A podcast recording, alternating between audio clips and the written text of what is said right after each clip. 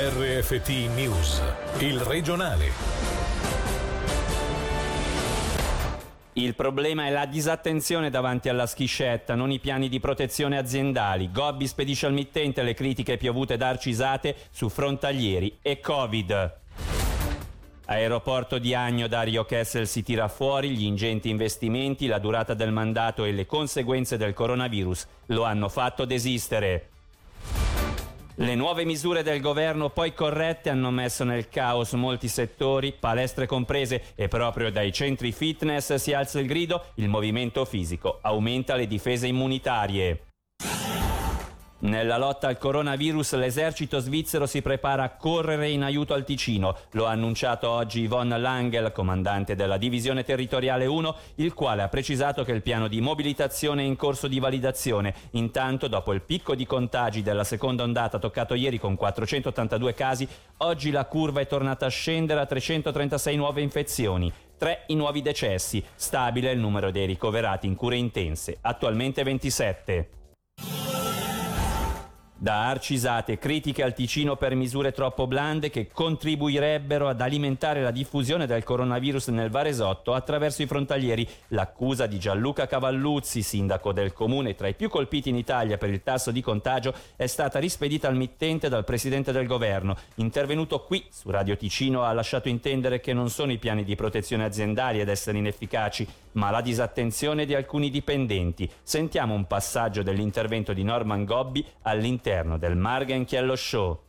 È la stessa dinamica che abbiamo già vissuto al mese di febbraio-marzo, quando abbiamo cominciato a riaprire l'Italia, la Lombardia erano completamente ancora chiuse, c'erano le stesse discussioni. Non credo sia nell'interesse di qualsiasi azienda avere un problema proprio interno, ci si contagia di solito durante la pausa caffè davanti alla macchinetta o il frontaliere con la schiscetta che sta vicino all'altro con la schiscetta, perché difficilmente vanno magari al ristorante, quindi credo che sia piuttosto in quei momenti non eh, organizzati o strutturati che c'è maggior rischio di contagio. Avete comunicato domenica assembramenti massimo di 5 persone, poi c'è stata una correzione. Abbiamo fatto per coerenza proprio perché sotto manifestazione si intendeva una certa cosa, abbiamo voluto chiarire il fatto che quei luoghi strutturati che sono i cinema, i teatri e anche gli stadi evidentemente sono delle situazioni in cui c'è una maggior disciplina ma anche dei piani di protezione molto più chiari. Dopo abbiamo visto le critiche, li capisco poco proprio perché siamo passati da 50 a 30, 20 persone in meno che possono entrare al teatro per il di 400-500 franchi non è quella che fa la differenza differenza che ricordiamoci che comunque il mondo della cultura è fortemente sostenuto dall'ente pubblico. C'è una piccola speranza nelle previsioni eh, per vivere un Natale, eh, non dico sereno, però un po' più sereno?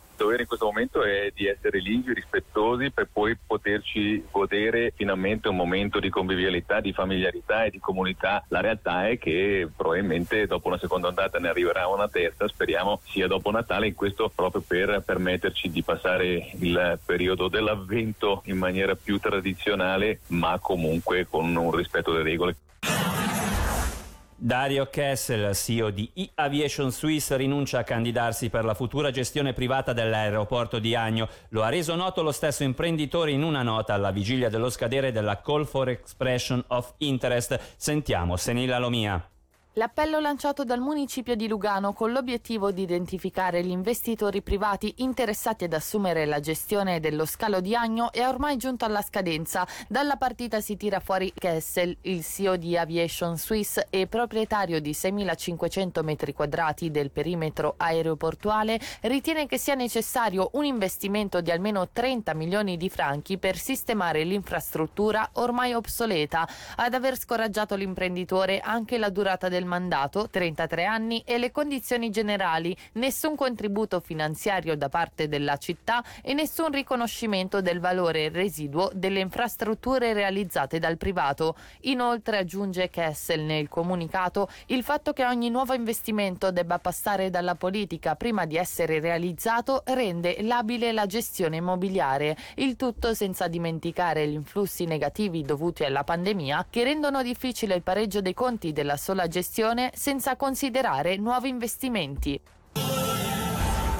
Le misure annunciate domenica e corrette a sole 24 ore di distanza hanno generato caos e reazioni in molti settori, tra questi quello del benessere con numerosi corsi fitness messi in discussione. Abbiamo parlato con il proprietario della palestra California di Balerna, Alberto Gianetti, secondo cui bisogna ricordare l'importanza del movimento fisico per aumentare le difese immunitarie. Sentiamolo c'è stata una gran confusione, tant'è che per due o tre giorni non si sapeva bene come ci si doveva comportare. In questo momento perlomeno è stata fatta chiarezza, almeno sappiamo che i corsi possono essere svolti. Chiaramente la modalità dovrà essere diversa, noi lavoreremo con dei corsi su riservazione, poi in questo momento già l'affluenza nei centri fitness non è altissima, quindi dovremmo riuscire a gestire le situazioni eventualmente potenzialmente potenzieremo il numero di corsi. Mi auguro che eh, tengano conto intanto del fatto che nei centri fitness in realtà si lavora in tutta sicurezza, non ci sono dei contagi. Avere un po' di tempo per organizzare il lavoro, questo comunque sarebbe auspicabile. Eh, ribadisco che i centri fitness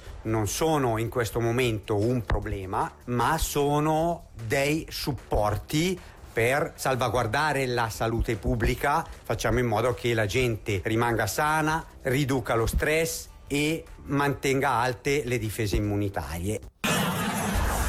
Infine l'hockey, le quarantene rallentano l'economia e lo sport non fa eccezione, nonostante i campionati professionistici di calcio e hockey chiedano una sorta di statuto speciale per non rinviare un numero eccessivo di partite, la realtà dei fatti ci presenta una stagione dove metà degli incontri salta a causa di squadre messe in quarantena dai medici cantonali. Intanto è notizia di oggi la costituzione del gruppo Sport che raggruppa le squadre sportive professionistiche ticinesi, col quale si chiede al governo di concedere degli aiuti a fondo perso sul modello di quanto stanno facendo altri cantoni per le attività bloccate dalla pandemia. Ma facciamo il punto nel servizio di Angelo Chiello. Il Lugano si è visto rinviare due partite in quattro giorni contro Ginevra e Lions di Zurigo, ma scenderà sul ghiaccio comunque domani grazie all'anticipo di una partita inizialmente programmata il 24 novembre. È solo uno dei tanti casi che fra calcio, basket e hockey stanno facendo emergere malcontento tra tifosi e addetti ai lavori per un protocollo attentamente studiato la scorsa estate e tradotto poi in modifiche costate ai club centinaia di biglietti da mille franchi. Il mondo dello sport si ritrova ora a fare i conti però con quello della sanità pubblica. Eccezione fatta per Giorgio Merlani in Ticino, i medici cantonali finora hanno imposto una quarantena dietro l'altra, complicando oltremodo la vita ai club con numerosi rinvii e come confermato dal presidente della Lega Hockey Vosce a Tio 20 minuti, le autorità sanitarie della Confederazione non sembrano avere intenzione di concedere come chiesto dalle federazioni sportive la possibilità di procedere in caso di giocatori positivi con la cosiddetta bolla sanitaria, una quarantena comunque ferrea ma che consentirebbe lo svolgersi di allenamenti e partite. Ai medici cantonali quindi l'ufficio federale della sanità pubblica darà sempre autonomia, generando ancora più incertezza. A staff tecnici e giocatori non resta che vivere alla giornata, come ha raccontato questa mattina sulle nostre frequenze l'allenatore dell'Ambrì, Luca Cereda. Bisogna cercare di essere flessibili soprattutto e non guardare troppo i problemi ma le soluzioni. Non pianificare troppo, domani eh, in teoria abbiamo una partita e ecco, vivere veramente la giornata e cercare di fare il massimo all'interno di quella. I giocatori rimangono delle persone che devono anche vivere al di fuori del, della pista ma in questo momento vale anche per loro, l'attenzione deve salire. Per oggi l'informazione finisce qui. Dalla redazione da Davide Maggiori, l'augurio di una buona serata. Il regionale di RFT, il podcast su www.radioticino.com.